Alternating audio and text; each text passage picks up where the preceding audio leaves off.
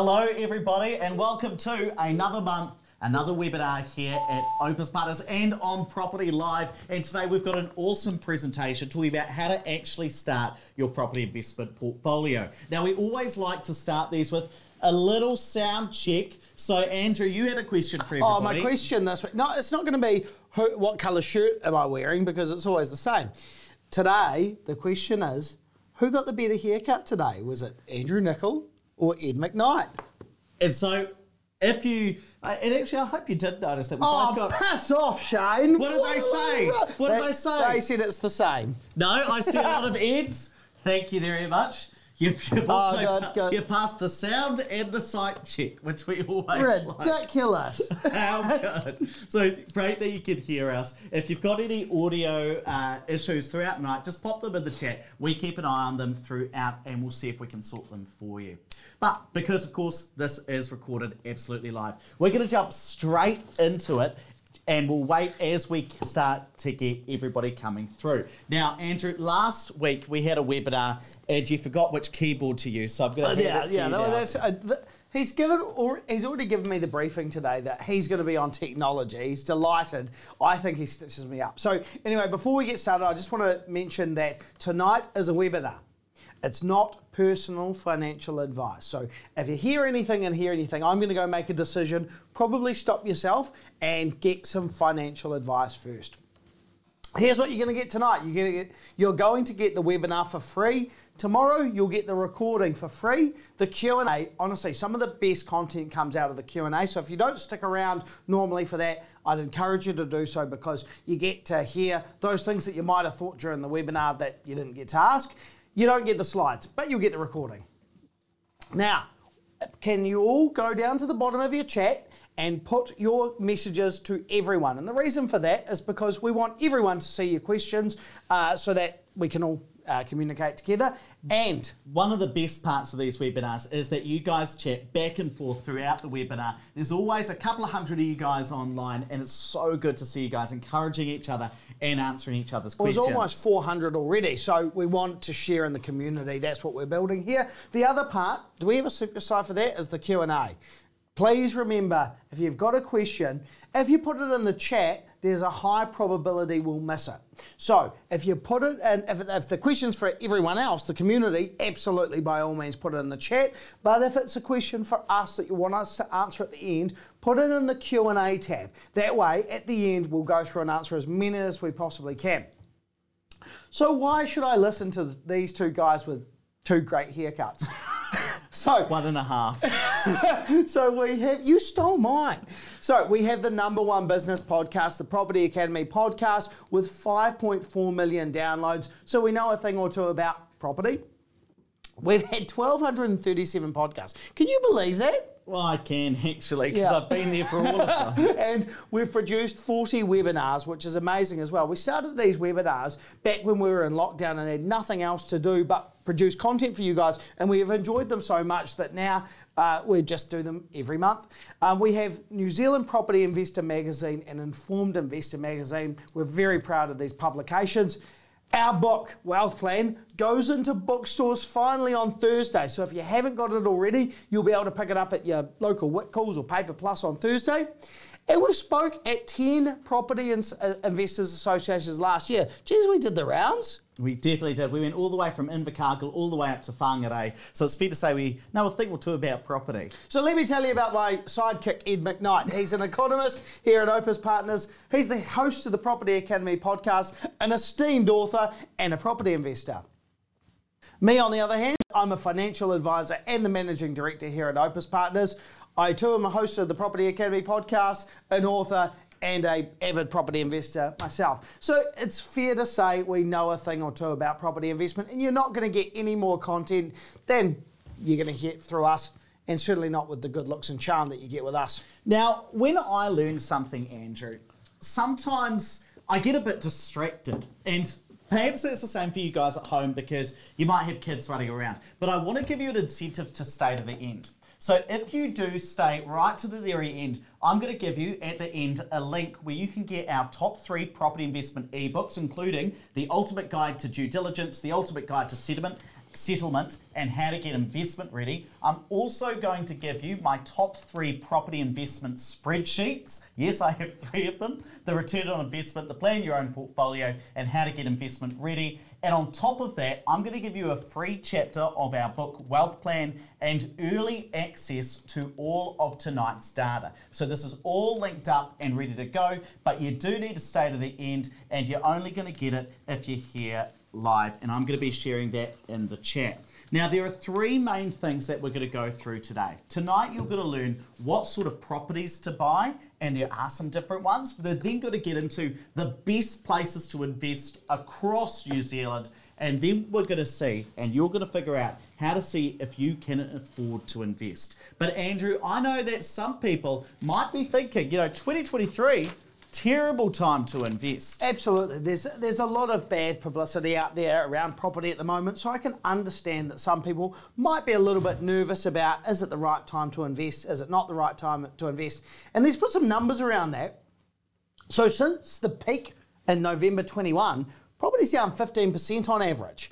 And that means the average house in New Zealand is down $88,000. So since the peak, we've all lost $88,000 on average on our property. So I can understand that people might be a little more dubious than they were, say, three years ago. But what we've got to remember is that generally speaking, property goes up over the long term. So property isn't a short-term asset. Lots of people have made money in the short term, so maybe that's why sometimes we forget that in the in the short term, sometimes you can lose money as well. But the truth is, at some point, property's going to go up again. But the important question for most people is where is the bottom of the market? And actually, when I uh, invited everyone, sent an email out inviting everyone to this webinar, I did say, want to buy an investment property near the bottom of the market in 2023? And I did get some responses like this. Um, this is one from Gary who said, How do we know the near that the market is near the bottom of the market here in 2023? From Gary. And hopefully Gary's here tonight because yeah. uh, I remember we replied saying, Gary, if you come along to the webinar, and I sent him some other things as well, but if you do come along, uh, we're going to talk about it. Now, of course, nobody can predict precisely the exact bottom of the market. But what I often like to do is trust the wisdom of crowds. And when I talk about the wisdom of crowds, I often like am talking about other economists and banks. And so what I've got in front of you here are the property price predictions from most of the major financial institutions in New Zealand, at least the ones who publish them. And this can give us a bit of a, a consensus forecast to say, well, what are, where is everybody's head at? And then we can make an assessment about what we think. So, for instance, here Kiwibank thinks the market's probably going to bottom out somewhere between July and September 2023, so quarter three, and they reckon that maybe from now up until that point, house prices might go down another 4.6%. Uh, Papa T, or Tony Alexander, as we like to call him, the last time he released a prediction, he was thinking about the same, and that's with us as well. But not everybody agrees with that. For instance, Treasury and ANZ, they think property prices are going to bottom out somewhere between October and December this year, maybe another 8% down. And the Reserve Bank and Westpac, wee bit more pessimistic, they think early 2024. But if you add that up, you see that of the people who do release property price predictions, about five institutions are saying, hey, we think it's going to be in 2023, and two are saying, might be early 2024.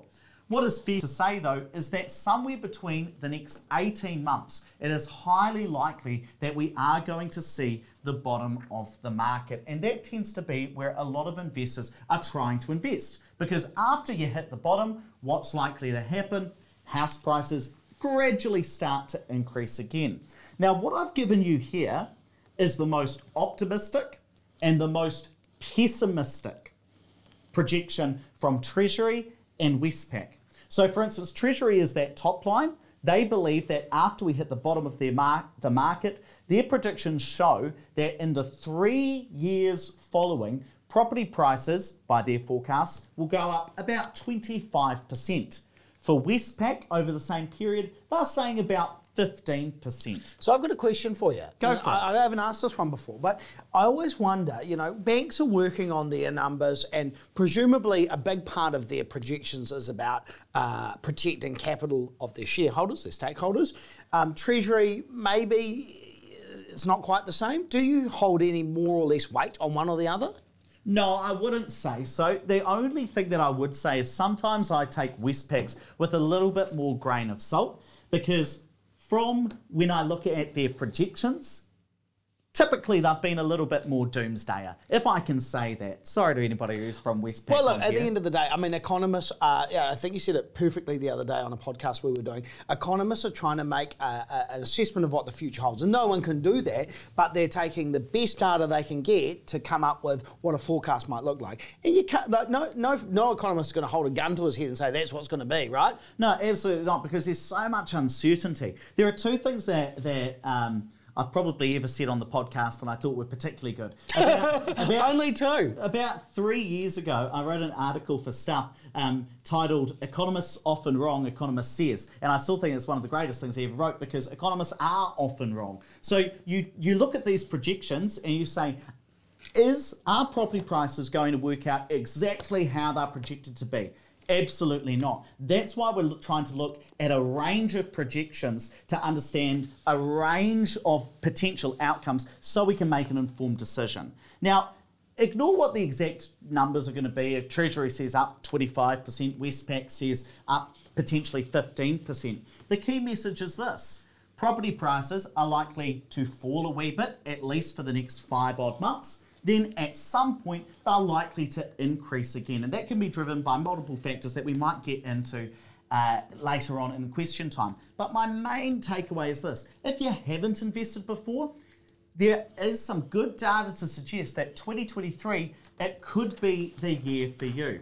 Now, what I'm going to do is I'm going to put a poll across your screen, and this is always interesting because I would have learned from the wisdom of crowds, and now I'm going to learn from you guys. So the question I'm going to put on you across your screen in a minute is: When do you think house prices are going to stop falling? When do you think the bottom of the market is going to come? Is it somewhere between now and June this year? Is it between July and September, the third quarter? Is it later in the year, October to December? Or is it going to be early next year or potentially maybe even after April 2024? So I'm going to stop sharing my screen now. And uh, oh no, I'm not going to stop sharing my screen because the poll has been put across by producer David. Oh, so I, I like that you use producer David this week so that you can take the glory of his fine uh, uh, technological skills.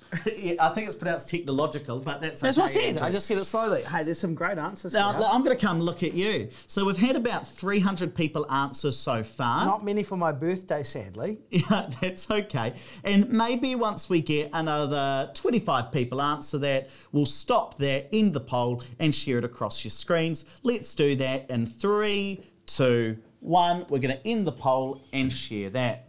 So I can see here that about 11% of you, 40 people sitting at home now, think it's going to happen between now through to June. I can see that about a third of you think it's going to happen in quarter three this year, so agreeing with uh, our current prediction, Kiwi Bank Tony Alexander.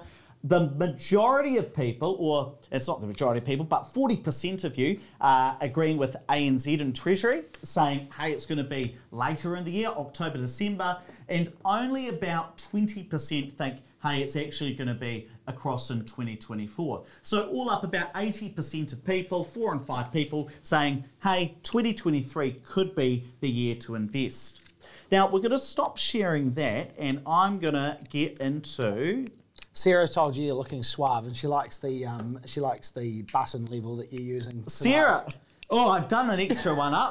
oh, that's disappointing, Sarah. Now we're going to get into, and Andrew's going to take us through what sort of properties we're going to buy if we're going to invest in 2023. Okay, so there are lots of different types of properties that you can invest in, um, but kind of generally speaking, especially when you're new to investing, often you'll fit into three categories. So you might look at a new build, so something that's absolutely brand new, an existing property, which uh, again might kind of go into the next category as well, but an existing property where you're just going to rent it out, or you might get a dunger. something like I first started investing in. So the types of properties where you you you're going to absolutely have to do some renovations to get it to a rentable standard, a healthy home standard. And the question that you might be asking yourself is, well, I want to get started, but I don't know which one to buy. And the truth is, the house you buy depends on the strategy you take. So there's no one choice for everyone. So let's talk about the three main property investment strategies. So, firstly, we've got the passive buy and hold strategy. So, you're going to buy a property, you're going to collect the rent, you're going to use the rent and maybe a top up to cover your costs, and you're going to hold that property for 10, 15, 20 years. And how do people make money through that strategy, Andrew? So, this way, generally speaking, you're buying a property so that you get capital growth on the long term. So, often you might see people say that speculating, yeah, it's, it's assuming that we're going to see growth in that property over the long term. Next is the uh, the BRRRR strategy, the Elsa. oh, it's just me opening. I did offer to I'm do here. that for him before we went on air, but he can do it himself, it seems, in the middle of my presentation. The renovate and hold strategy, the BRRRR strategy. So, this is when you buy something, you renovate it, and then you rent it. So, you're going to hold that property long term, but you've bought something that you can add value to. Now, you make money this way by renovations, but also the ongoing revenue from it if it's enough to cover your costs. The third strategy is flipping. So, this is when often you might buy a dunga, you'll renovate that to a standard that it appeals to more people, and then you'll put it straight back on the market and you'll sell it to someone else. Now, you make this, you make money on this not from the rental income, but on the margin that you make between the purchase price, the renovations, and the sale price. And also in flipping, just to be really clear, you're not going to get that long-term capital growth because No. you've already sold the property. You're trying to get your growth in a short period of time by uh, putting some elbow grease in there. Now, we're not going to cover option three tonight. We're not going to talk about flipping. We're just going to talk about passive buy and hold and the renovate and hold. Now, what do you think that is, Ed? Well, probably because if property prices are still going to be falling, flipping becomes really hard because you're trying to buy a house and maybe sell it within six months. Well, if house prices fall at either 5, 10%, that can make flipping quite unprofitable. Well, you can make you can make a you can buy a property say five hundred thousand. You can put fifty thousand into it, and then you might end up selling it for five fifty as well because you know there's been some price adjustments. You haven't sold it so fast, so there's been some holding costs. Often there's quite expensive holding costs for strategies like this because often flippers will use non-bank lenders or, or, or uh, mezzanine finance. So that's not what we're going to co- going to cover tonight. We're going to cover strategies one and two. These are probably the most appropriate for 2023. Oh, so let's talk about the type of properties you typically use. So if you, you if you're going for a passive buy and hold strategy, something that's a bit more hands off, generally speaking, the properties that you're going to buy are new builds. If you're doing a BRRRR strategy, you don't do that with a new build because a new build has all a, builder has already decided how to most efficiently build that. You're not going to have much in the way of improvements to do, so you're, going to, going to use an existing property for that. And I think what's really important to recognize as well is that no one strategy is absolutely better for every everyone than the other strategy. There are pros and cons to both. And so we should go through those, Andrew, so people can make up their minds about what's going to be the right strategy for them. Yep, so let's talk about the pros of a passive buy and hold strategy. Well, firstly, it's easy to get started. And the reason I say that is because uh, the LVR restrictions that mean that you need a lesser deposit if you're buying new. So that often means that people can get started earlier. There are lower taxes when you're buying a new build. The bank, uh, the the reserve, uh, sorry, the government has incentivised people who invest to buy a new build, and it's really easy. So you buy a property and you wait. The cons, though, because there's always negatives to any kind of strategy. The cons for a new build strategy is you only make money when the market goes up. So you can't be expecting to make these massive spikes because you've done these renovations because the work's already done for you. Where you sometimes make money though is, is in the construction time, but we'll, we'll leave that off for now.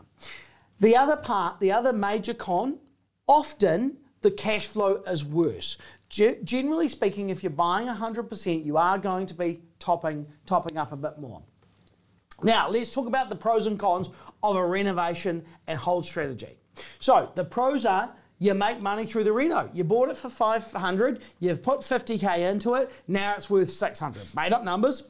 Often, you can have better cash flow doing that. Now, that also might be the gross cash flow because we'll talk about the cons uh, in a minute. And it can be easier sometimes to buy the subsequent property. And the reason for that is if you've added some equity in there, you can then leverage against that equity, maybe.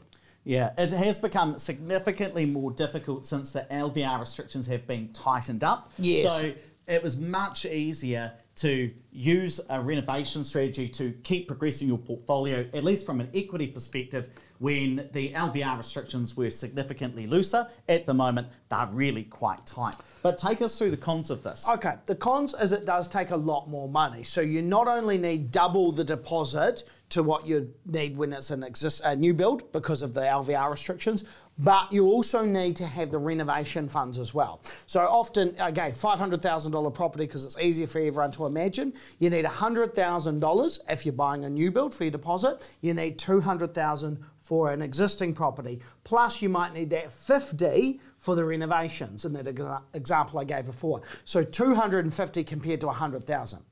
The other con is you're going to have budget blowouts or renovation problems. And I've done my fair share of renovations in my time.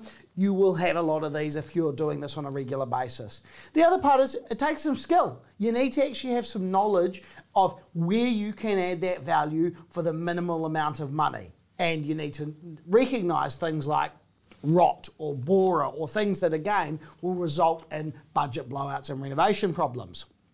Tonight, we're going to focus on the passive buy and hold strategy. The reason for that? Well, if you missed it, last week we had an Opus Accelerate, which is the Opus Burst Strategy webinar specifically dedicated to this, where we did a case study where James, in this instance, increases rent by $240. So if you missed that, you can watch that on our website. Yep, so because we've just done a renovations focused webinar, we'll focus more on that passive buy and hold strategy tonight.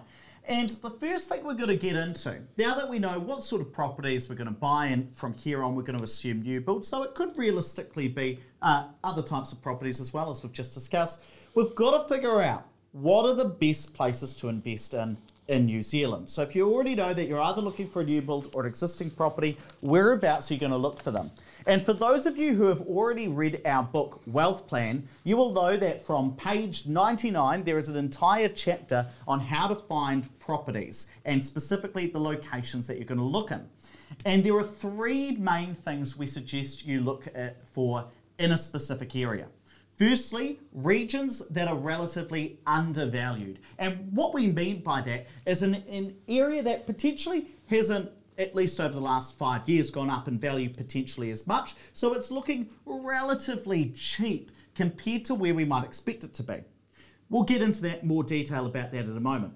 The second thing you're looking for is an area with higher population growth expected in the future. And in the book, we show how areas that have had higher population growth have had a smaller amount or have had some additional capital growth in terms of their house prices got, have gone up slightly faster.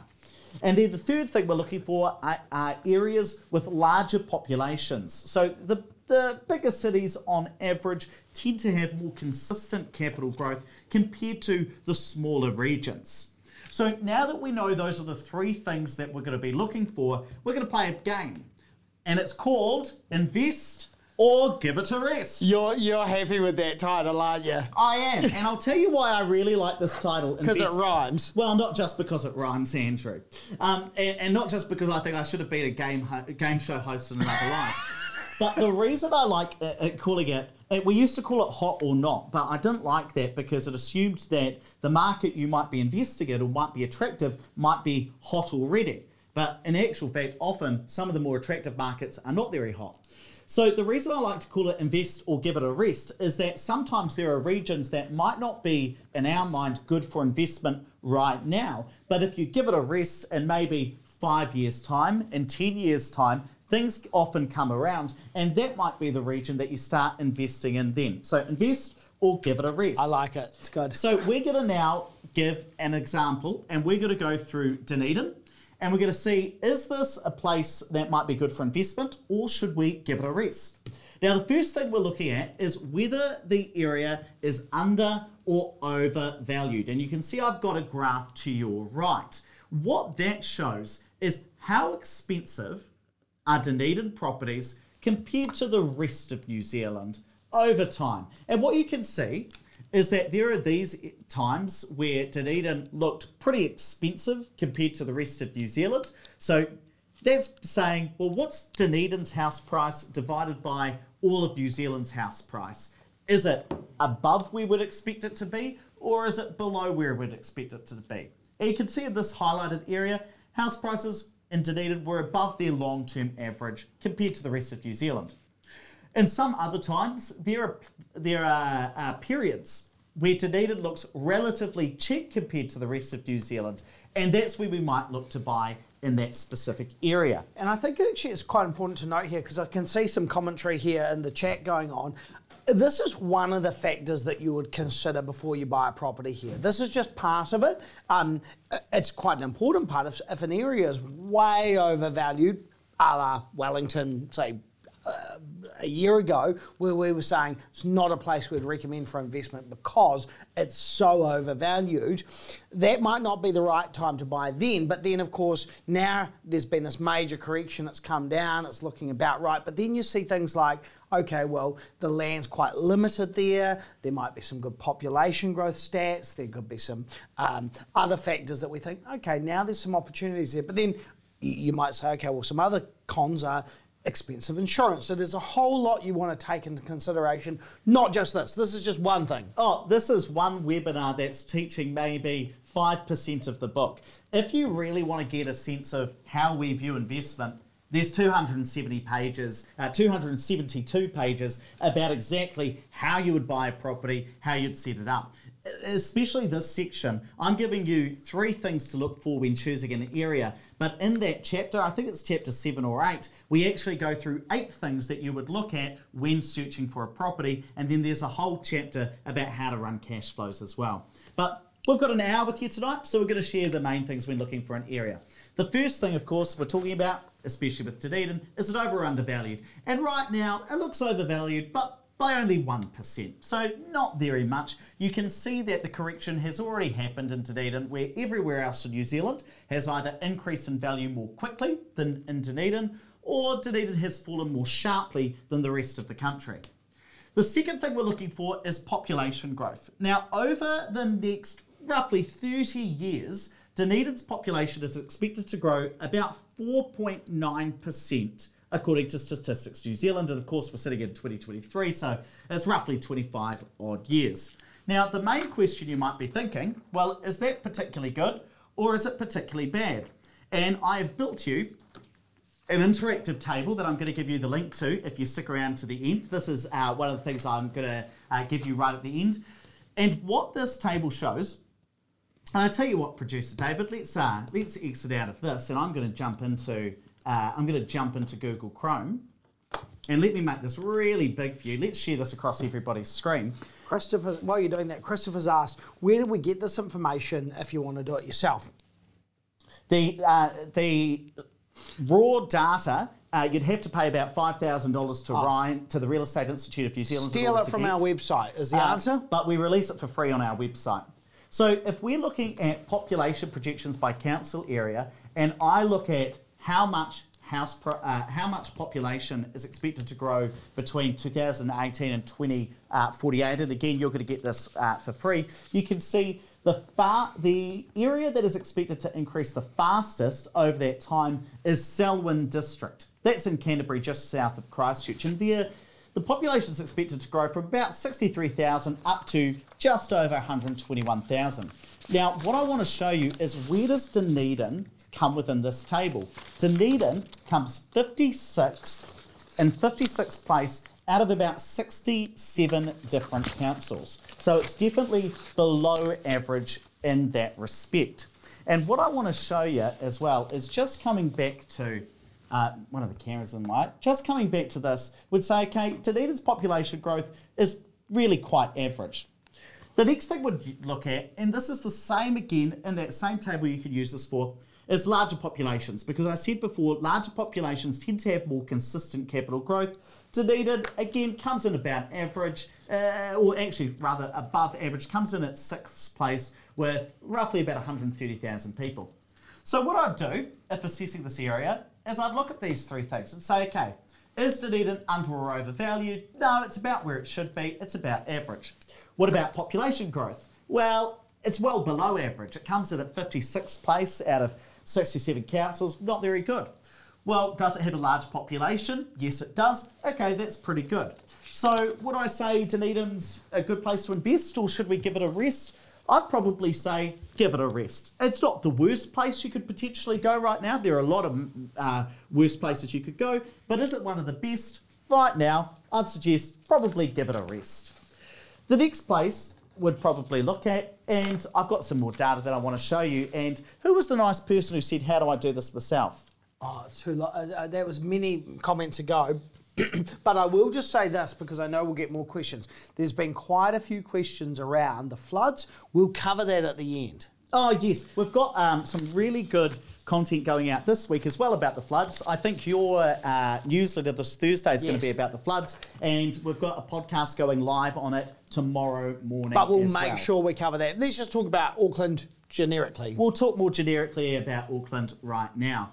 And what I want to do when thinking about investing it a rest is we're going to do this live. We're going to look at is it under or is it overvalued? We're going to look at its population growth and also the larger populations. And for the kind soul who asked the question before about how do I get this data myself? I've crunched it for you. When I was talking about paying five grand to get the data, I'm talking about if you wanted to buy the raw data, the crunch stuff is already there. So I've got two things I want to show you.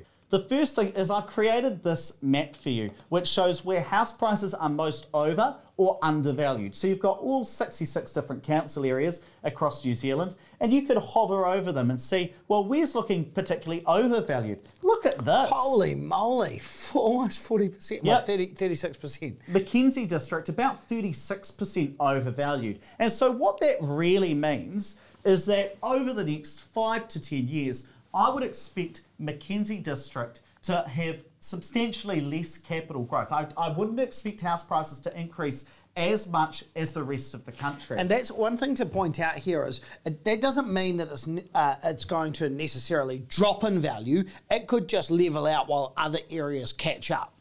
That's true.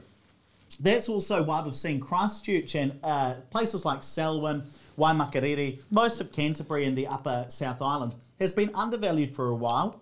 Oh, Ed, here's a good question. No, I've not finished my point. and what you often see, if I was to show you this um, same map, looking at where have house prices uh, dropped the most, you would see they've dropped the most in these overheated areas, and primarily they have dropped the least in some of these areas. Like for instance, Ashburton, still 11% undervalued. House prices there are only down 2% from their peak. They could easily uh, make that up again in the next month.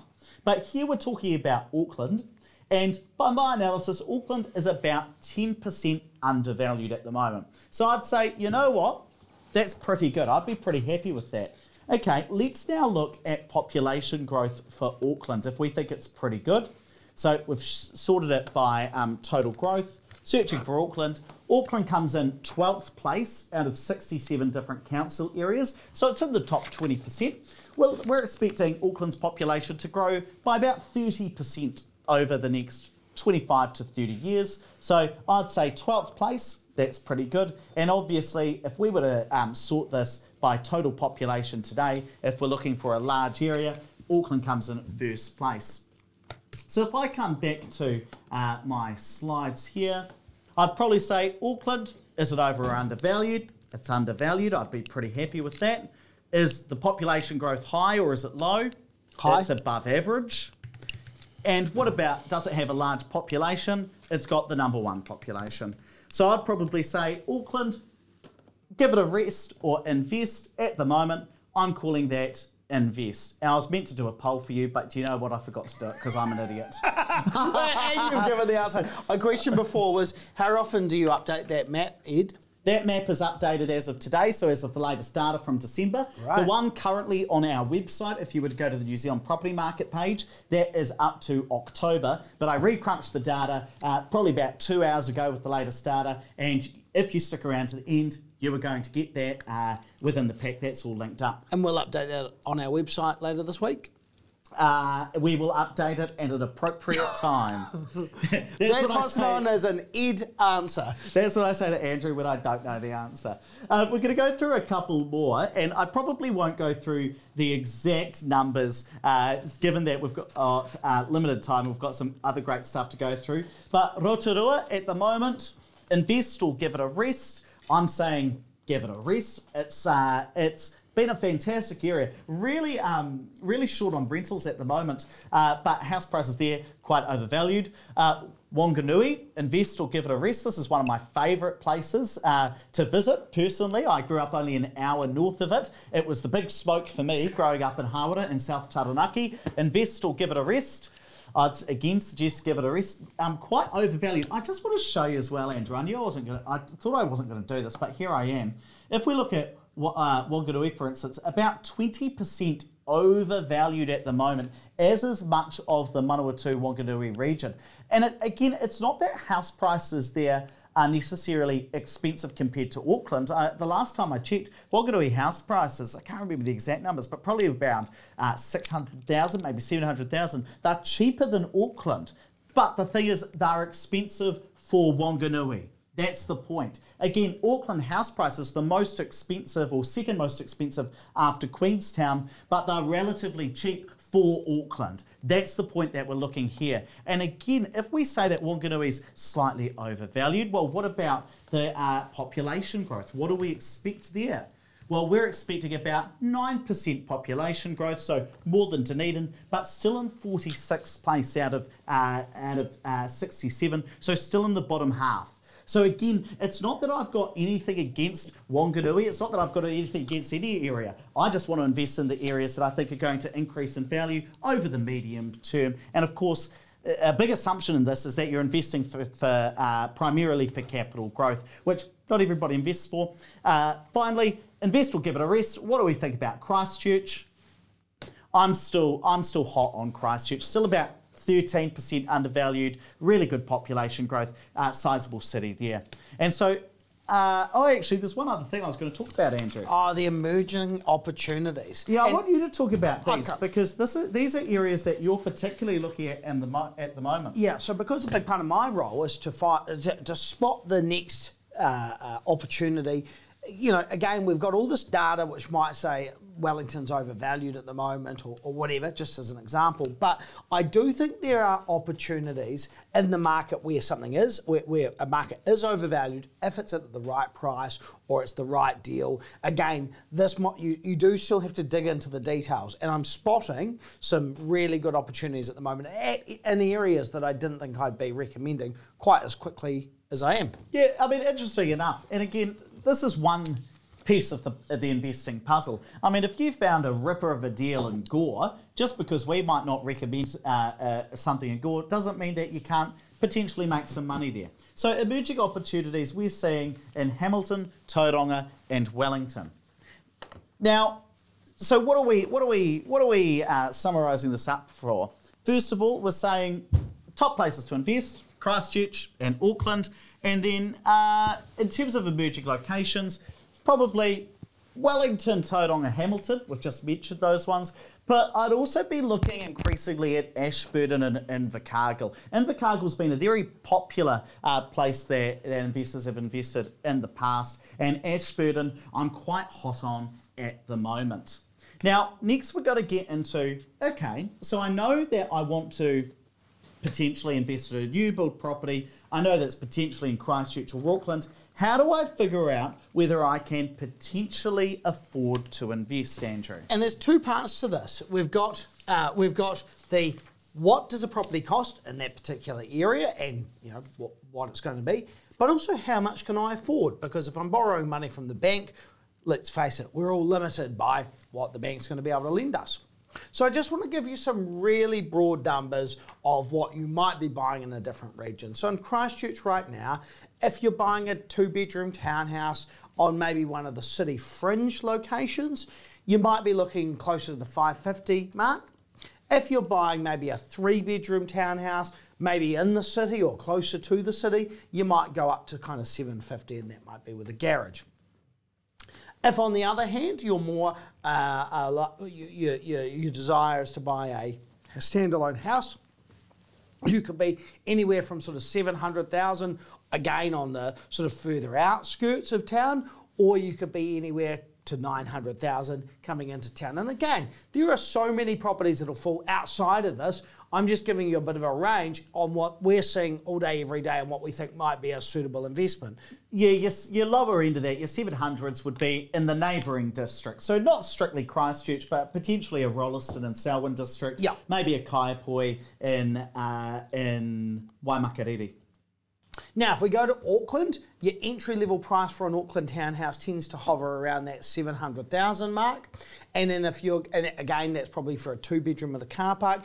If you're going kind of a three bedroom, four bedroom with a garage, you could be up towards the $1.1 million mark. Again, you can buy properties for much more money than that. This is kind of the sweet spot in our opinion. And again, there's a whole lot of criteria around that. If, on the other hand, you're looking for a really high yielding property then probably something like a dual key apartment. This is an example in Ellerslie uh, that we've spoken about before. We're probably not recommending right in the CBD right now just because of uh, uh, the amount of properties that are on the market uh, for rent at the moment. But let's say it was kind of a bit further out. Ellerslie is a great example, somewhere between 900 and 1.1 million dollars. So if we look at this on a spectrum, if you're you're on the spectrum. if your ability to buy is in the 550 mark, you're probably a Christchurch townhouse. If you're way at the other end, you could be anywhere up to $1.1 million. Again, there's everything in between as well. You're just looking to get an understanding, get an idea of it, right? And you might be thinking, well, how, how do I know if I can afford that? How do I know what I can afford to, to buy? Well, good thing that we've got another tool that you can use. So we've built a, a calculator online that'll tell you how much you can spend on an investment property. It's a guide, by the way. You can't lock this in stone until the bank's given you the money. We've had three and a half thousand people use this, which we're really proud of because that means that people are actually taking control of their financial situation and figuring out what's suitable for me. It so, also means that if three and a half thousand people have been through it, I've had the complaints when things go wrong and I've been able to fix them is the main thing. So it's been tested. And let's talk about this lovely couple here. So Take it away, Ed. So this is, I just want to give you a case study and we're going to put some numbers into this calculator because here's the thing. We've done quite a few webinars where we've taken you through the, the nitty gritty details of uh, bank servicing, bank deposits, how do they assess your mortgage and all of that. And while that's in my mind at least, very, very interesting. And I think you should be able to uh, understand that. That content's there online for you if you if you want it. What I want to do tonight is shortcut the process and talk about well, what if you were a, normal couple, you're wanting to buy, say, a townhouse, and let's choose the cheaper end, say 559k. How could they use this specific calculator in order to just get an idea of it, of what they could potentially afford. And I want to just go through this example as I'm trying to find the specific link. Do you know what I'm going to have to do, Andrew? what? Do you want me to tell a joke? No, don't tell a joke, but I have to go into the the um, I've called it the webinar goodies folder, which is um, which is the link that I'm going to send to you all. Uh, You're when, a strange, strange man. what do you mean a strange man? They everybody at home wants the web the uh, what did I call them? The webinar Goodie goodies as well. Where's the link for it? This is always. I just me. love that last week he sat on the couch and pulled faces at me every time something didn't go smoothly. And no. here he is this week pulling what's known in the industry as an Andrew Nicol. okay, so let's go through this. Can I afford investment property? We're going to get an instant answer in two minutes. And again, you can see it here. This is live. About 3,600 people have been through this. I'm going to make this bigger for you guys just to make sure you can see it. So, how many properties do you already own, including your own home? So, for this couple, we're going to say they own one property and it's their own home. Are you investing with a partner? in this case, yes, because it's a couple. And I'm going to assume they don't have any children at the moment. And just so you know what's going to happen at the end of this, I've taken a lot of the bank's internal calculators and I've taken those formulas and implemented them into this specific calculator. So it's a ballpark based on how the banks would look at this. I'm going to assume that since they're a couple, they've got two cars. So no kids, couple living together, two cars. That sounds reasonable. And you know what would a, a what would uh, one person in this couple potentially earn? And we're kind of making this up. Maybe Ninety thousand. maybe eighty thousand. Yeah, okay, we'll go with that. And let's say that the partner earns say seventy-five grand, just as a ballpark. So, oh, that says seven hundred and fifty. um, so these guys would be earning total household income one hundred and fifty-five k. And let's say they don't have a cash deposit; they're just going to borrow against their own home. So let's say what's their first property worth, and this would be their owner occupier. What would a what would a, um, a modest home be worth these days, Andrew? If they bought it a couple of years ago, maybe seven hundred. Oh, personal jinx. What? No, no, no, no personal janks. We can't do that. Um, seven hundred thousand. And what would what would a, a mortgage be if it was their owner occupier? Let's maybe say three. Let's say yeah. Let's say that they this is their second home, so they've paid down the first mortgage, then upsized three hundred thousand. Okay, three hundred thousand dollars on a seven hundred k property. I've already put my details in. Let's just skip and see how much they can afford. Okay, so on this basic ballpark analysis, they could potentially afford up to nine hundred and ninety-three thousand dollars. Now, let me be really clear. What I've tried. That's a bit. That's, That's a bit too clear. no, what I want to be clear about is I've put an exact figure here. And the reason I wanted to do this is to actually show you that it has been calculated. Do not go into BNZ, ANZ, Westpac, or ASB and say those two guys with their good haircut, with their good haircut, told me I could afford nine hundred ninety-three thousand six hundred seventy-one dollars for an investment property. Can I have that, please? Doesn't work that way. But I want to give you a guide. And the really cool thing about this one is it gives you it, it takes that figure and it compares it to some ballpark houses. So could they afford a two bedroom townhouse worth 625? Our estimate is yes. What about an Auckland two bed townhouse? Our estimate is yes. The three bed by this estimate, yes, but because it's getting closer to that limit of 990 odd thousand dollars, the answer might be more of a maybe. So you guys are going to get this link at the end. You're going to be able to run your own numbers. It works up to owning three properties. If you own four, five, 12 properties, it becomes a lot harder to estimate it on an online calculator. That's where you really want to be talking to a mortgage advisor. But you guys are going to be able to use that, which is really cool to be able to just get a sense of it. What are you chuckling Uh, someone asked who our barber was, and I said Mike Hamill at GM Studio. Um, someone said Stevie Wonder. Stevie Wonder. How good. Uh, you see, the wonderful thing is we find it hilarious when you say mean things about us.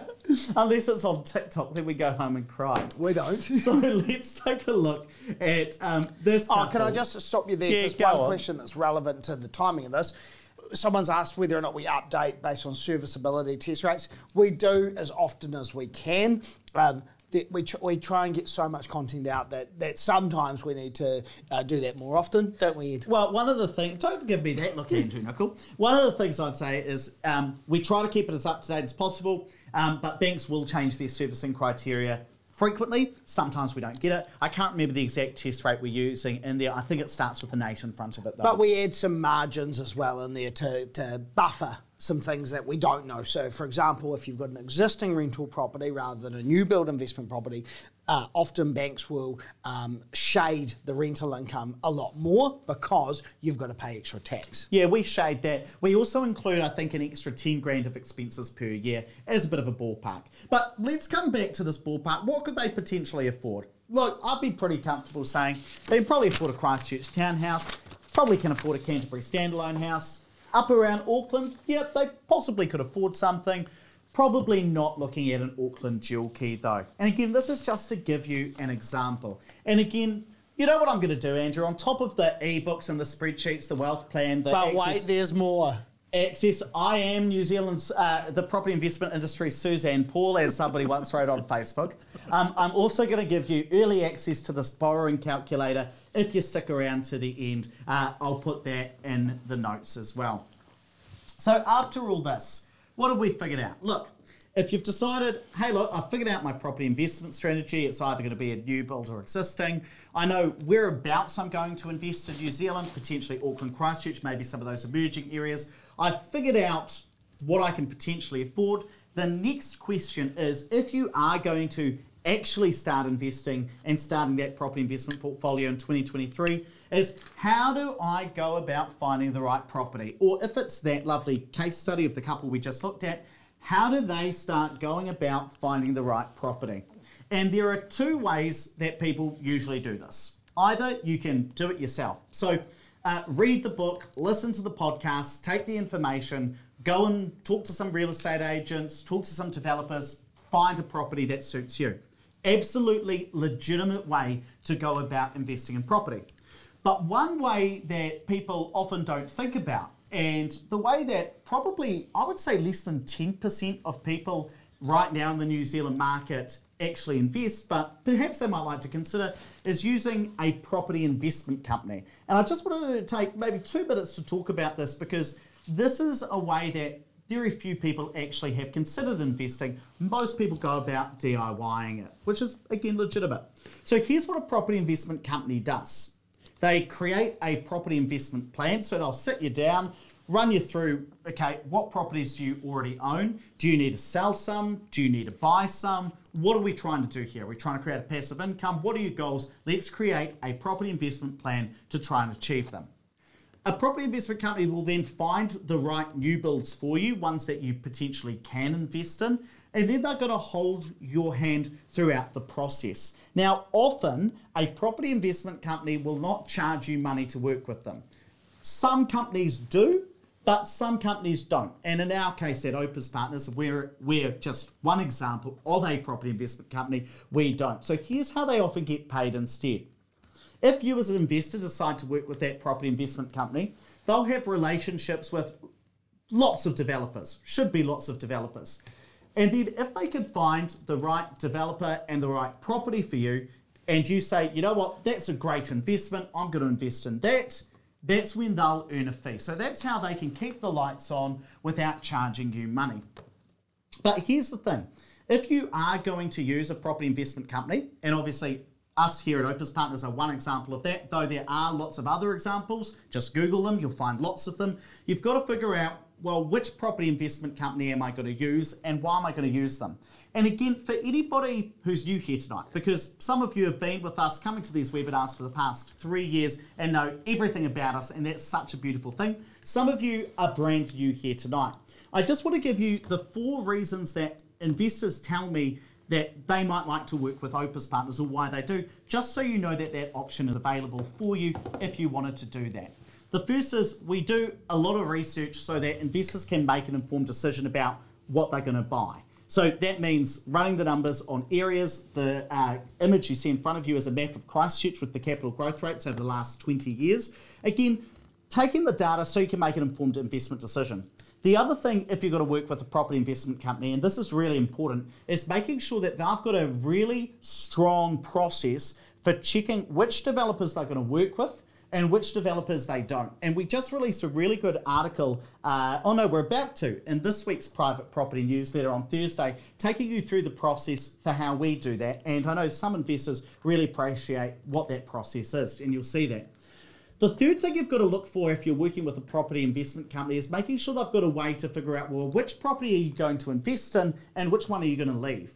And one of the spreadsheets I'm going to give you at the end of this is our return on investment spreadsheet, uh, which you can put properties in, and you're going to get this for free, but you can put properties in to see which ones gives the best investment and which gives a lesser uh, investment. And the last reason that you'll look for a property investment company, and one reason that some investors say they like to work with us is you get help if something goes wrong. So if the developer goes bust, if there's an issue with your new build property, your property investment company should be there to help you if something goes wrong. Now, we are about to jump into Q&A and wrap things up, but one thing I always like to do is give you the opportunity to say, do you know what? This is something I'm interested in. I'm keen to learn a little bit more about this. And so what I'm going to offer you and put across your screen in a minute is an offer for a portfolio planning session. Now, this is zero dollars, there's no fee for you. We get paid the way I described it just before. And if you come in for that portfolio planning session, that's where we're going to help you create that plan. We're going to help you pick some new build properties, and then we're going to hold you through your hand throughout that investment. Now, one thing I do want to say is this isn't the right fit for everybody. It's the right fit for some people. For instance, if you're keen to invest in property in 2023, it's good if you're open to new builds and if you want an advisor to work with. But actually, this isn't going to be the right fit if you're not looking to buy an investment property, you only want to reno, or you just prefer to do things yourself, which is a perfectly legitimate way to invest. Now, if you are on the right hand side, if you're thinking this service isn't for me, no worries. I still want to help you listen to the content. We've got other services. But if you're on the left side and you're thinking, hey, this is something I'm interested in, I'm going to put this across your screen in a moment. Are you keen to come in for that portfolio uh, planning session? If you click the top one, then we're going to give you a call. We'll give you a buzz tomorrow. So if you'd like us to call you, click the top one. If you don't want us to call you, click the bottom one and then that's going to be a wonderful time. Quite a few people wanted to hear my joke. What was your joke? Well, I don't know.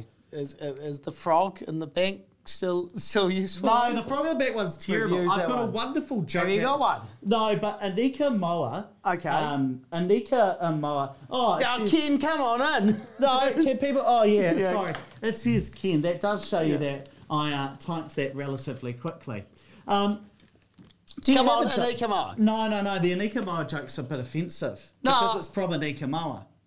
It's quite funny. Okay. It's quite funny. I think it's PG. Okay. David, are we going to roll the dice on this? That producer Dave said, roll the dice. Okay, it's getting quite hot in here. That's Oh, okay. God. Where is? It's actually a, a, Yeah, a yeah. New Zealand joke. So, come on, get on with it. where do old lesbians? Oh, Jesus Christ. No, no, we're not doing whatever joke that is. We won't tell that Absolutely joke. not. Okay, okay. Sorry about that one. Okay. Christ. I shouldn't be allowed out of the cage. Okay, we're going to come to the next thing. What are we getting into next? wow. Okay, you t- let's share the screen and we're going to talk about the next steps. Oh, You've got to walk walk me through this now. I've got to figure All right, this out. so if again the service isn't right for you, or even if it is, um, continue listening. If you don't, li- oh, sorry, start listening to the Property Academy podcast. Episode number 1237 went live today. What was it on, Ed? It was on.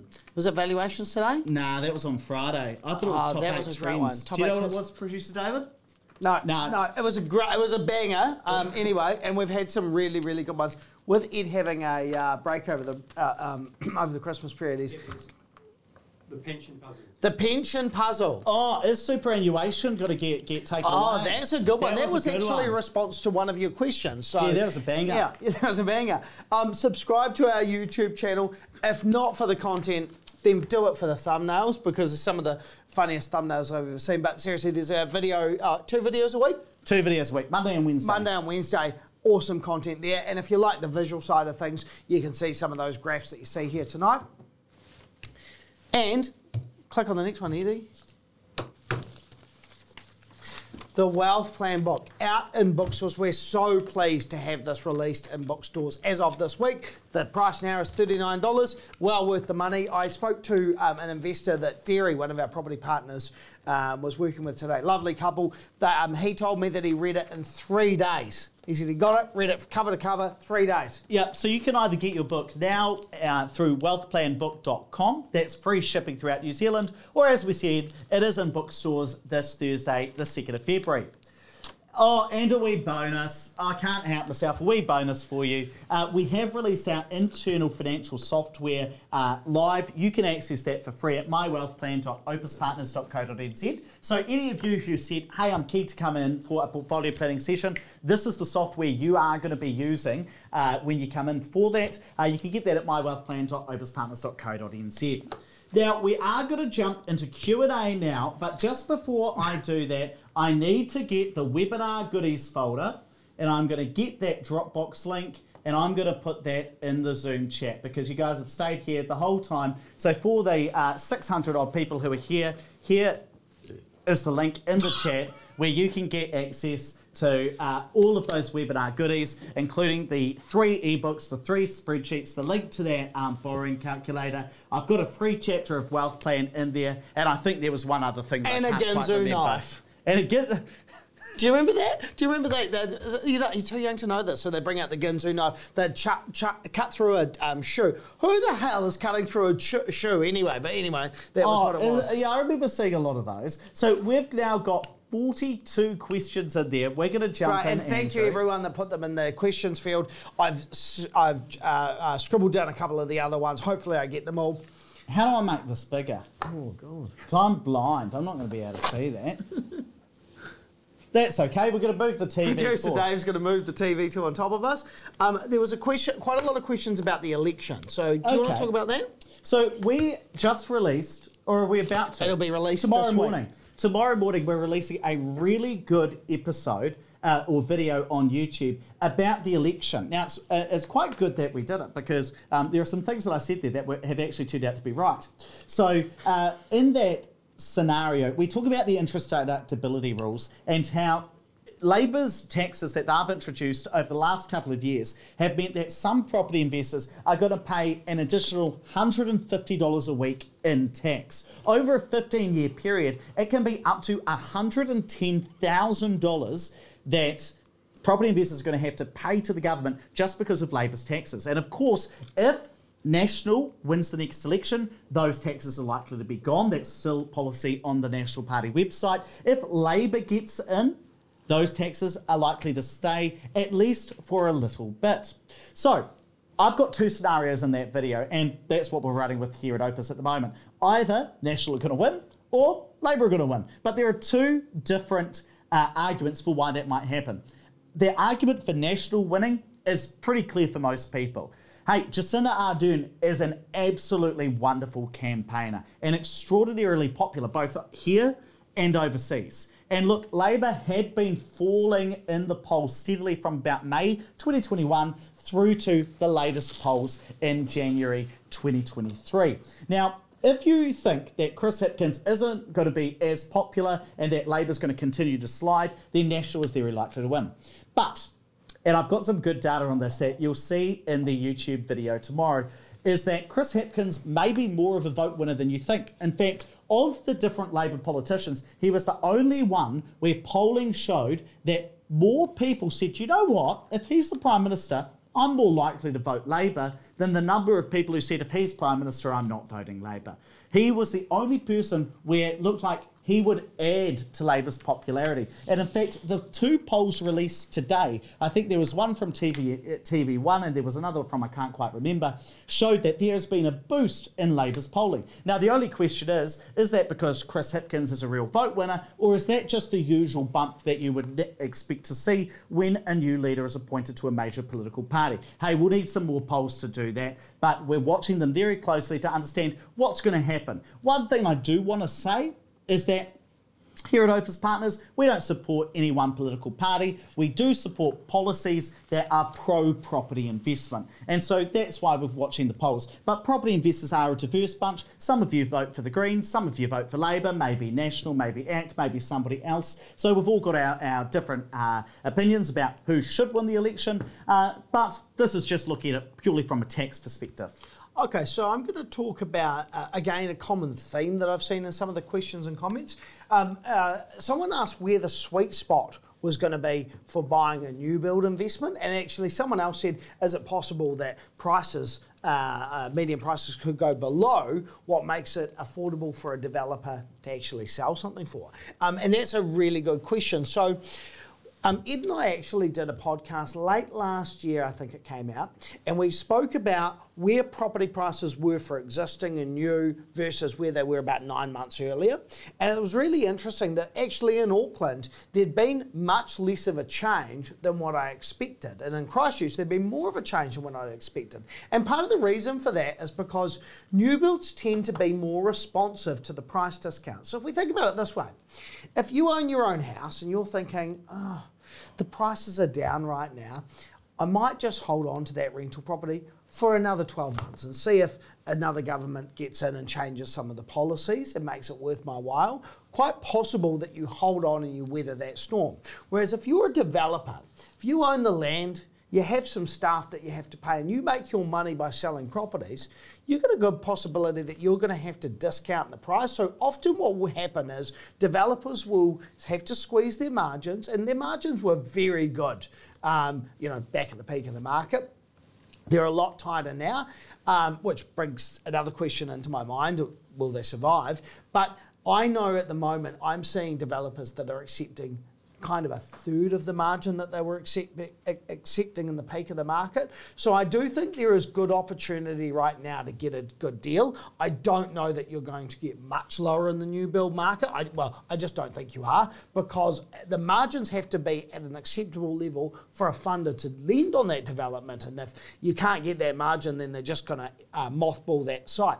Um, I was talking to a developer today that said, you know what, the numbers don't work for me that project I'm not going to do. I'm just going to park that and I'll look at it again in a few years' time. So maybe what might happen over the next 12 months is, you know, those prices have kind of leveled out and now you might get to a point where developers say, I'm going to park that one, I'm going to do this one. You won't have as many options on the market and so then that might create a bit of uh, excess demand.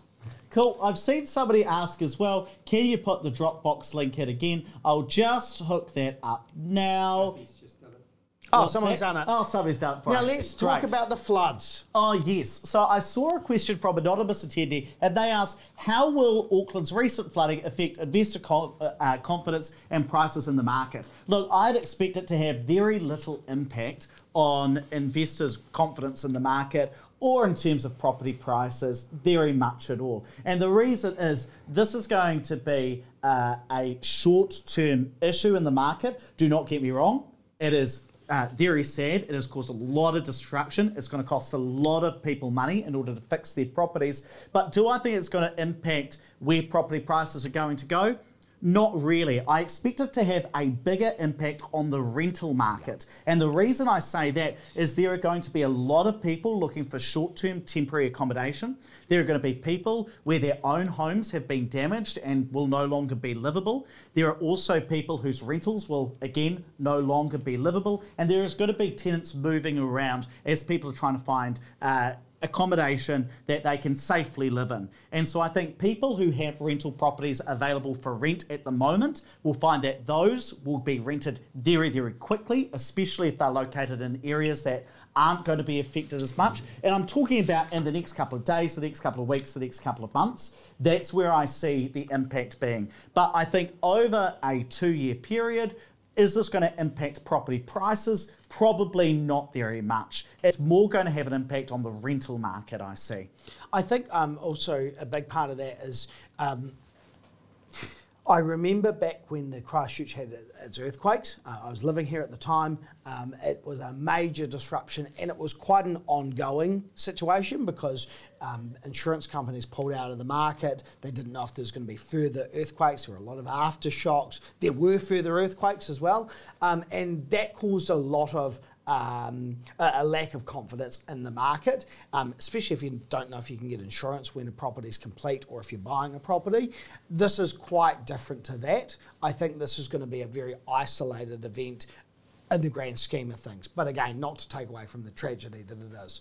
And similarly, just in terms of scale that I want to talk about, because I, I am an Aucklander really, still at heart, I've only lived in Christchurch for six months and hope to be back there soon, um, is that if you look at the number of properties that have been damaged in Auckland, the, the last estimate I looked at was about 5,000. If you think about, okay, there's probably about 500,000 properties in Auckland, maybe 1% have been severely damaged. If you compare that to Christchurch, and of course the Christchurch earthquakes caused house prices in the Garden City to increase quite astronomically, it was in some areas up to half of the properties were quite severely damaged. So that's the kind of scale that we're looking at. That's why I'm saying it's the rental market that we're looking at as opposed to the broader property market, people buying and selling properties. Uh, so someone's asked uh, the question, I saw it before. What do you do if a bank rejects your loan for some reason when you've bought a turnkey property, you've paid a deposit, and then 12 months later you go to settle and you've lost your job or something like that. Um, so I'll talk a little bit about that. So uh, there is actually a great article on our website about what to do if you can't settle a, a, a new build investment that's bought as a turnkey project. Um, there are a lot of people who have had a change in circumstance or, or um, servicing test rates change the situation. I think the key thing is actually to get the setup right at the start. So if you're dealing with that now because you haven't got an approval in place, that could be a harder situation. And there are strategies around that. You might involve another partner in it. You might you might uh, bring in a, a business partner. Um, you might borrow some money from someone else or a non-bank lender. But if when you sign up for the property, when you pay your deposit, you use a mortgage broker and they follow some steps to make sure, for example, they get a pre-allocated title they get the valuation right then and there. They get the valuation on your house. They do split banking to protect uh, your equity in your house. If they follow those steps, you're far less likely to have an issue later on because you can have up to 24 months as an approval. So one of my good friends, they might be on the um, webinar tonight. They've just gone unconditional. Heidi and Nath, happy, uh, congratulations, happy birthday, congratulations if you are there. Um, they've just gone unconditional on their first investment property and they've got a 24 month approval for what is going to be a 12 month build. So they've got lots of wiggle room. So if you get it set up right at the start, you have less issues at the end. Who's the bank for them? Westpac. Yeah, great. Um, Emmett has asked an interesting question. He said, Will Opus get into existing property in 2023 given delays and problems with new builds? Uh, Emmett, I'd argue that we probably are already at existing properties, given that we've got a whole service that coaches people how to renovate properties, and then also another service called Opus 360, which helps people renovate properties already within their portfolio. But what we're unlikely to get into is going out looking for existing properties and then recommending those to investors. And a big part of that is because there is so much due diligence that we do on a vendor um, when we're recommending something through Opus Partners. So uh, uh, the checks that we do on a developer are extensive. We want everything, including their DNA and firstborn. So it's too hard to do that for an individual purchase. So it, it's unlikely that that would ever be something that we do on a grand scale. Hannah's got a really good question. She asks, how will the floods in Auckland affect property values inflation and interest rates, both in Auckland and around the country. And we could do a whole whole webinar on that, but here are my thoughts, uh, Hannah. First thing is affecting property values. The main issue that I see is if people's homes are damaged and that that has caused their property values to decrease because the house isn't as nice anymore. The second thing that we're going to see is a lot of insurance money pouring into Auckland as people bring those properties back up to scratch, as they start to do some renovations, which are going to be necessary, or doing some work to bring that property back up to where it was before. Now, you've asked a really important question about inflation, and I do expect that the Auckland floods will have some impact on inflation, and it's quite simple, really. Because there's been so much damage the property's values have fallen, there has to be work done to those properties. So, what are we going to need? We're going to need building materials, we're going to need plumbers, we're going to need sparkies, we're going to need builders. So we're going to need to spend more money. And so the demand for those services is going to increase, especially as insurance money starts to come into the market and people use that in order to do up their homes. Now, that is likely to cause some inflation on those types of services building materials, which are already going up, and then also tradie time. Now, I can't remember exactly how much of that makes up of the inflation basket, of the inflation numbers, but there'll be some impact. I don't have exact numbers to give you right now, though, but it's a really good question. John, John uh, uh, yep, I'll, just. I'll quickly do this one. Anonymous attendee said, How willing are banks to provide funding, mortgage, mortgage loans, for a contractor with less than one year worth of trading history to purchase an investment property? Probably not that great. It depends a little bit. So if you've gone from a role where you've been paid a set amount and then you're in Wellington, for example, where you've got lots of contractors and now you've gone into that same IT role as a contractor for the same company, um, like Datacom or something like that, there's a possibility. But generally speaking, you'd have to use a non-bank lender. Now, John's asked the question, I know this webinar's focus on new builds, investments, but renovations, if I could do a lot of work myself, should I do a new kitchen, a new bathroom, second bathroom? Is it worth considering? And then he added to this, sorry, for context to my previous question, I've been looking to buy Reno and then wait, uh, and then produce some equity. And the reason is he's gone through a separation, trying to get himself back on his feet. Now, John, if you've got the skills and you've got the ability and the uh, the tenacity to be able to do that, absolutely. So you're back to the starting blocks we call it, which look, that's life. Sorry that that's happened, but that's life. What you need to be doing now is building your equity. So buy something you can add value to. If you've got those skills, you're not like Ed and I who are useless with a hammer. Then uh, add as much value as you can, pay down your mortgage as quickly as possible, and then use that equity to invest in the future. So Melissa's asked a really good question. How do you determine whether an area is over or undervalued? What do you even mean by that? And what we're really looking for is is an area more or less expensive than what we would expect it to be?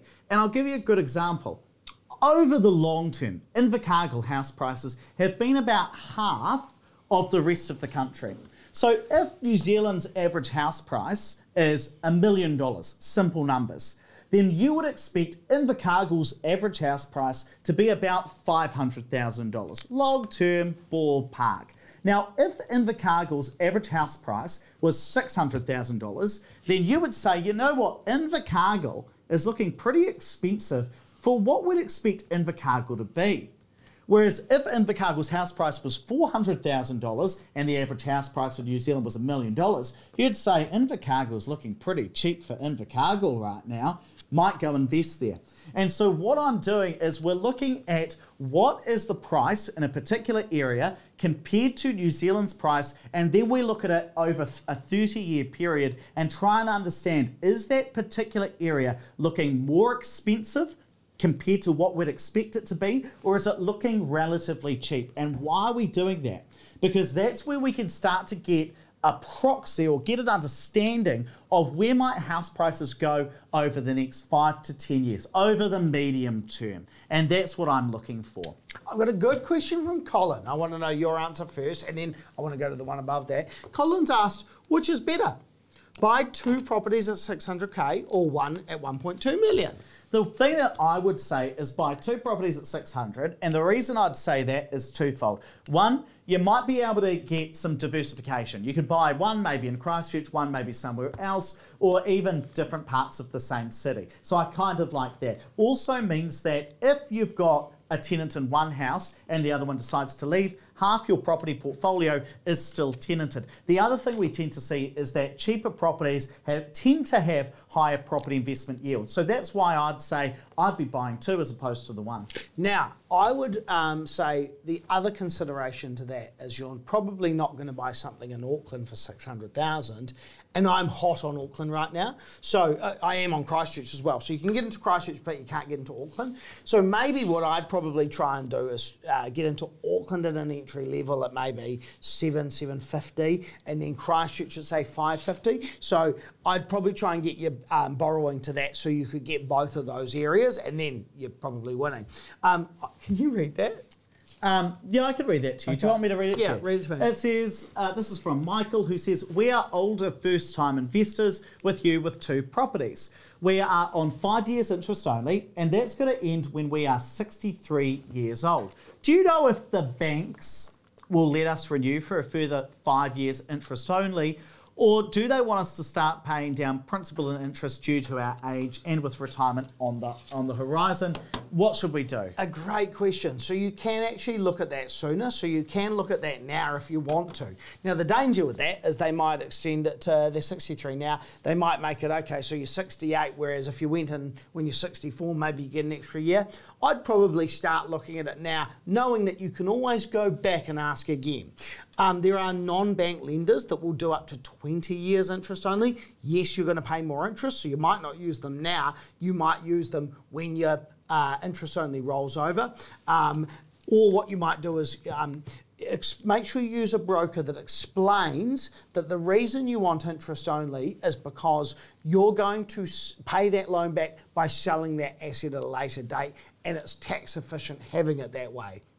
Now, Tom's asked a great question. He's asked, it's great that I could buy an investment property for seven, eight, nine hundred K, but how much do I have to top it up by for the next 25 years so I can afford to hold it? What if it's got negative cash flow? And of course, this specific webinar, Tom, there's so much that you can talk about in property investment, and we've got an hour tonight. Usually, if uh, the numbers that I ran on a property just yesterday, I think it was a six hundred thousand dollar property uh, with a rent of about four, maybe five hundred dollars. I think the average top up was one hundred and fifty dollars per week over an eight or nine year period. But the best way to actually uh, figure that out for the properties you're looking at is the return on investment calculator. And that's the spreadsheet where you put everything in about the property and it's in the webinar goodies folder and it will spit out a 15 year cash flow forecast for you. So you can see what the cash flow would be every year for the next 15 years as a ballpark forecast so you can then make that decision. That's the way you'd figure it out. And I'll give you another example of some investors that I spoke to today. So they're 55 at the moment. They're going to retire at probably 67, so a little bit longer than the current age of eligibility. So what we said is we just need these properties to be positively geared by then. So they need to make sure that in the next 12 years they're positively geared. Now, the three properties I showed them, all of them were going to be positively geared in the next six years. So they got six years of contribution. The reason they want that is because they're hoping that probably in a few years' time rates are down a little bit. They can then add on another couple and then get those down. And then all of a sudden, by the time they're 67, it means they don't have to sell everything at once. They can sell one, use that money, might mean the other properties are held for another 10 years, sell another, do the same thing again. So Daryl's asked a great question. Do we get a set of steak knives as well? Well, I tell you what, Daryl.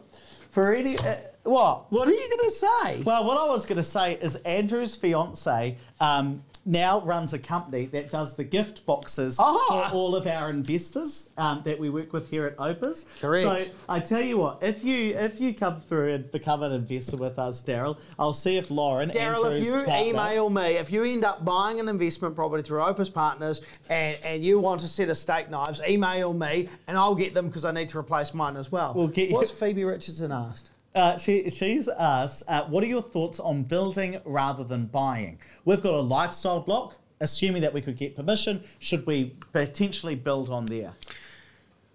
Uh, lifestyle blocks. I mean, if you if you if you knew that some of that land was going to be rezoned and you could carve off some areas and you were happy getting rid of your lifestyle block and doing that, I've got some investors that I work with that have that have done that. They've also built a portfolio, so they were reliant on the rezoning to make that work. So we said, okay, well, why don't we put a plan in place that if that rezoning never happens, this was out in Rolleston, then you've still filled your wealth gap. They success, successfully filled their wealth gap, and then the rezoning occurred. They sold off a bunch of land to Mike Greer. Did really well. Cool. The next question we're going to answer is from uh, Robert. He said, Hi, Andrew. Be keen to discuss high yielding properties with you or Kathy. That's just a mental note for you. He must Yep. be an investor we're working with already. Um, this is a really interesting one. Rob, that- flick me an email. Uh, this is a. Oh, Dave Luke said stop wasting our time. Sorry, mate. I'm sorry that you thought we'd wasted your time. Hopefully we can. Lucky you get to leave and you didn't pay anything. Um, hopefully we've uh, helped you in some ways. Uh, Sarah has asked, where can we access the population growth prediction table, please? That's in the webinar goodies folder, uh, or I'll also get that sent out tomorrow. Uh, Sophia's asked, is Oh, earth- are earthquakes still a risk factor to consider in Christchurch? Um, Sophia, Christ, uh, earthquakes are probably a, a, a factor to consider all over New Zealand. Um, I know that there is. We can't predict the future, but insurance companies seem pretty good at figuring out the amount of risk. So they actually put more of an emphasis on insurance premiums in Wellington than they do in Christchurch. So if that's something to go off, maybe that's something to consider. Same with um, sea level rises. Um, but one thing I would say is I've I've made a lot of money through earthquake occurring. Terrible tragedy that people uh, end up losing their lives or losing their houses. But there are opportunities with disasters as well. Not telling you to capitalise or think like that, but so long as you're insured, then you're probably going to be okay. So so long as you have house insurance, so your house gets repaired. So long as you've got landlord's interruption insurance, you're probably going to be okay, even if there was a disaster. Because could, if not an earthquake, it could be a fire, flood, locust, it could be anything. Jack's asked, hey, is your book focused on new build investment or relevant to someone considering Burr? Um, I would say it's relevant to, somebody considering Burr. Chapter 6 is all about how to renovate your property effectively and what sort of things you should do. Uh, the other thing there is what this book is really about is how do you use property over your lifetime to achieve your financial goals. So whether you decide to invest in new builds or existing properties, the, the fundamental thinking behind uh, the book is still sound. And in fact, uh, for our renovations focused business, Opus Accelerate, we still go through the same process of thinking about how you're going to use property to eventually fund your lifestyle. Uh, I'll do two more and then you do two more. Okay. Um, Chloe said, Are certain banks more forthcoming with lending money at the moment? We're with NZHL and they're not seeming to be that, that right for us. Um, uh, Chloe, I would say use a mortgage broker. So Catalyst Financial, our sister company, helps people uh, with banks, non-banks, uh, uh, third tier options, lots of different options, a whole spectrum. Um, we've done a review on New Zealand home loans. I think they're excellent. If you want to buy a house and pay down your mortgage, they are one of the best offerings in the country. If you want to grow your wealth through investment properties, they can be a little bit more limited because they really only have two main options from memory. Three. I think it's uh, Resimac, uh, uh, uh, ASB, and Sovereign. I think last No, time. no, we no. It's uh, last time I looked, it was Sovereign, uh, ASB, and KiwiBank because, of course, they That's are of they course. are not owned by KiwiBank, but they are owned by the same company that owns KiwiBank. Now, I'm not saying you can't be an investor and use them because I've got lots of investors that use New Zealand home loans perfectly fine, but they've got a good enough income and uh, their, their portfolio is a level that it's suitable. But if you're having trouble because you've got multiple properties or the servicing doesn't work or the LVR doesn't work, maybe talk to a mortgage broker. And Alex asked the question Does Opus have uh, experience helping uh, clients who've got freehold properties and want to use their equity to purchase investment properties? Yes, Alex, that's what we do. That's uh, all day, every day. Um, anonymous attendees asked, when do you think interest rates are going to drop? Short answer, mid mid 2023. And the reason I suggest that is I was very encouraged by the most recent inflation data. So the most recent inflation rate, 7.2%, that was released last week. And some investors are saying, Ed, that's really scary. Last time we had an inflation rate of 7.2%, we saw interest rates increase by about 1% very, very quickly. Is that going to be the same again? And the difference this time is it's all about what did the Reserve Bank think was going to happen compared to what actually happened. So if we rewind the clock a couple of months, the last time inflation data was re- released, the Reserve Bank thought the inflation rate was going to be 6.4%. It came out at 7.2. So because inflation was much higher than what they thought was going to happen, they had to react strongly. They had to come out, be very strong, raise interest rates. That's why interest rates came out, uh, went up. This time, inflation again same rate, 7.2%. But this time the expectations were different. They expected 7.5%. So inflation surprised them on the low side. So I'm expecting to see interest rates start to come down mid to late 2023. I expect we've still got some increases to go, especially in the one year rate. We're forecasting an increase up to 7%, but eventually later in the year, we expect them to start to come down. When that happens, we expect to see some confidence uh, in, the, in the property market return as well, Andrew. You've got something you want to talk about? Uh, yeah, I said I, I said I'd leave my two, but um, uh, anonymous attendee. If my parents are in their early sixties with a million dollars of usable equity in their own home, also by the way, um, are they better to pay down their mortgage or invest in, in high yield properties? This is where uh, it's hard for us to give advice on this webinar. So, uh, you know. That's where you want to sit down with a financial advisor, actually get some advice specifically to their situation, because there could be so many other things um, to take into account. How long they're going to work, um, whether or not um, their mortgage is close to being paid off, what they're looking for, uh, uh, how much other assets they've got to fund their retirement, all those kind of things. So either contact us or uh, uh, contact another financial advisor. Fantastic. Hey, we're going to wrap it up there, but thank you so much for being here with us tonight. Uh, we're going to be back here next month as well, uh, talking all about the property market and how you can be a successful property investor. Thanks so much. We'll see you guys later. Thank you, Bye guys. now.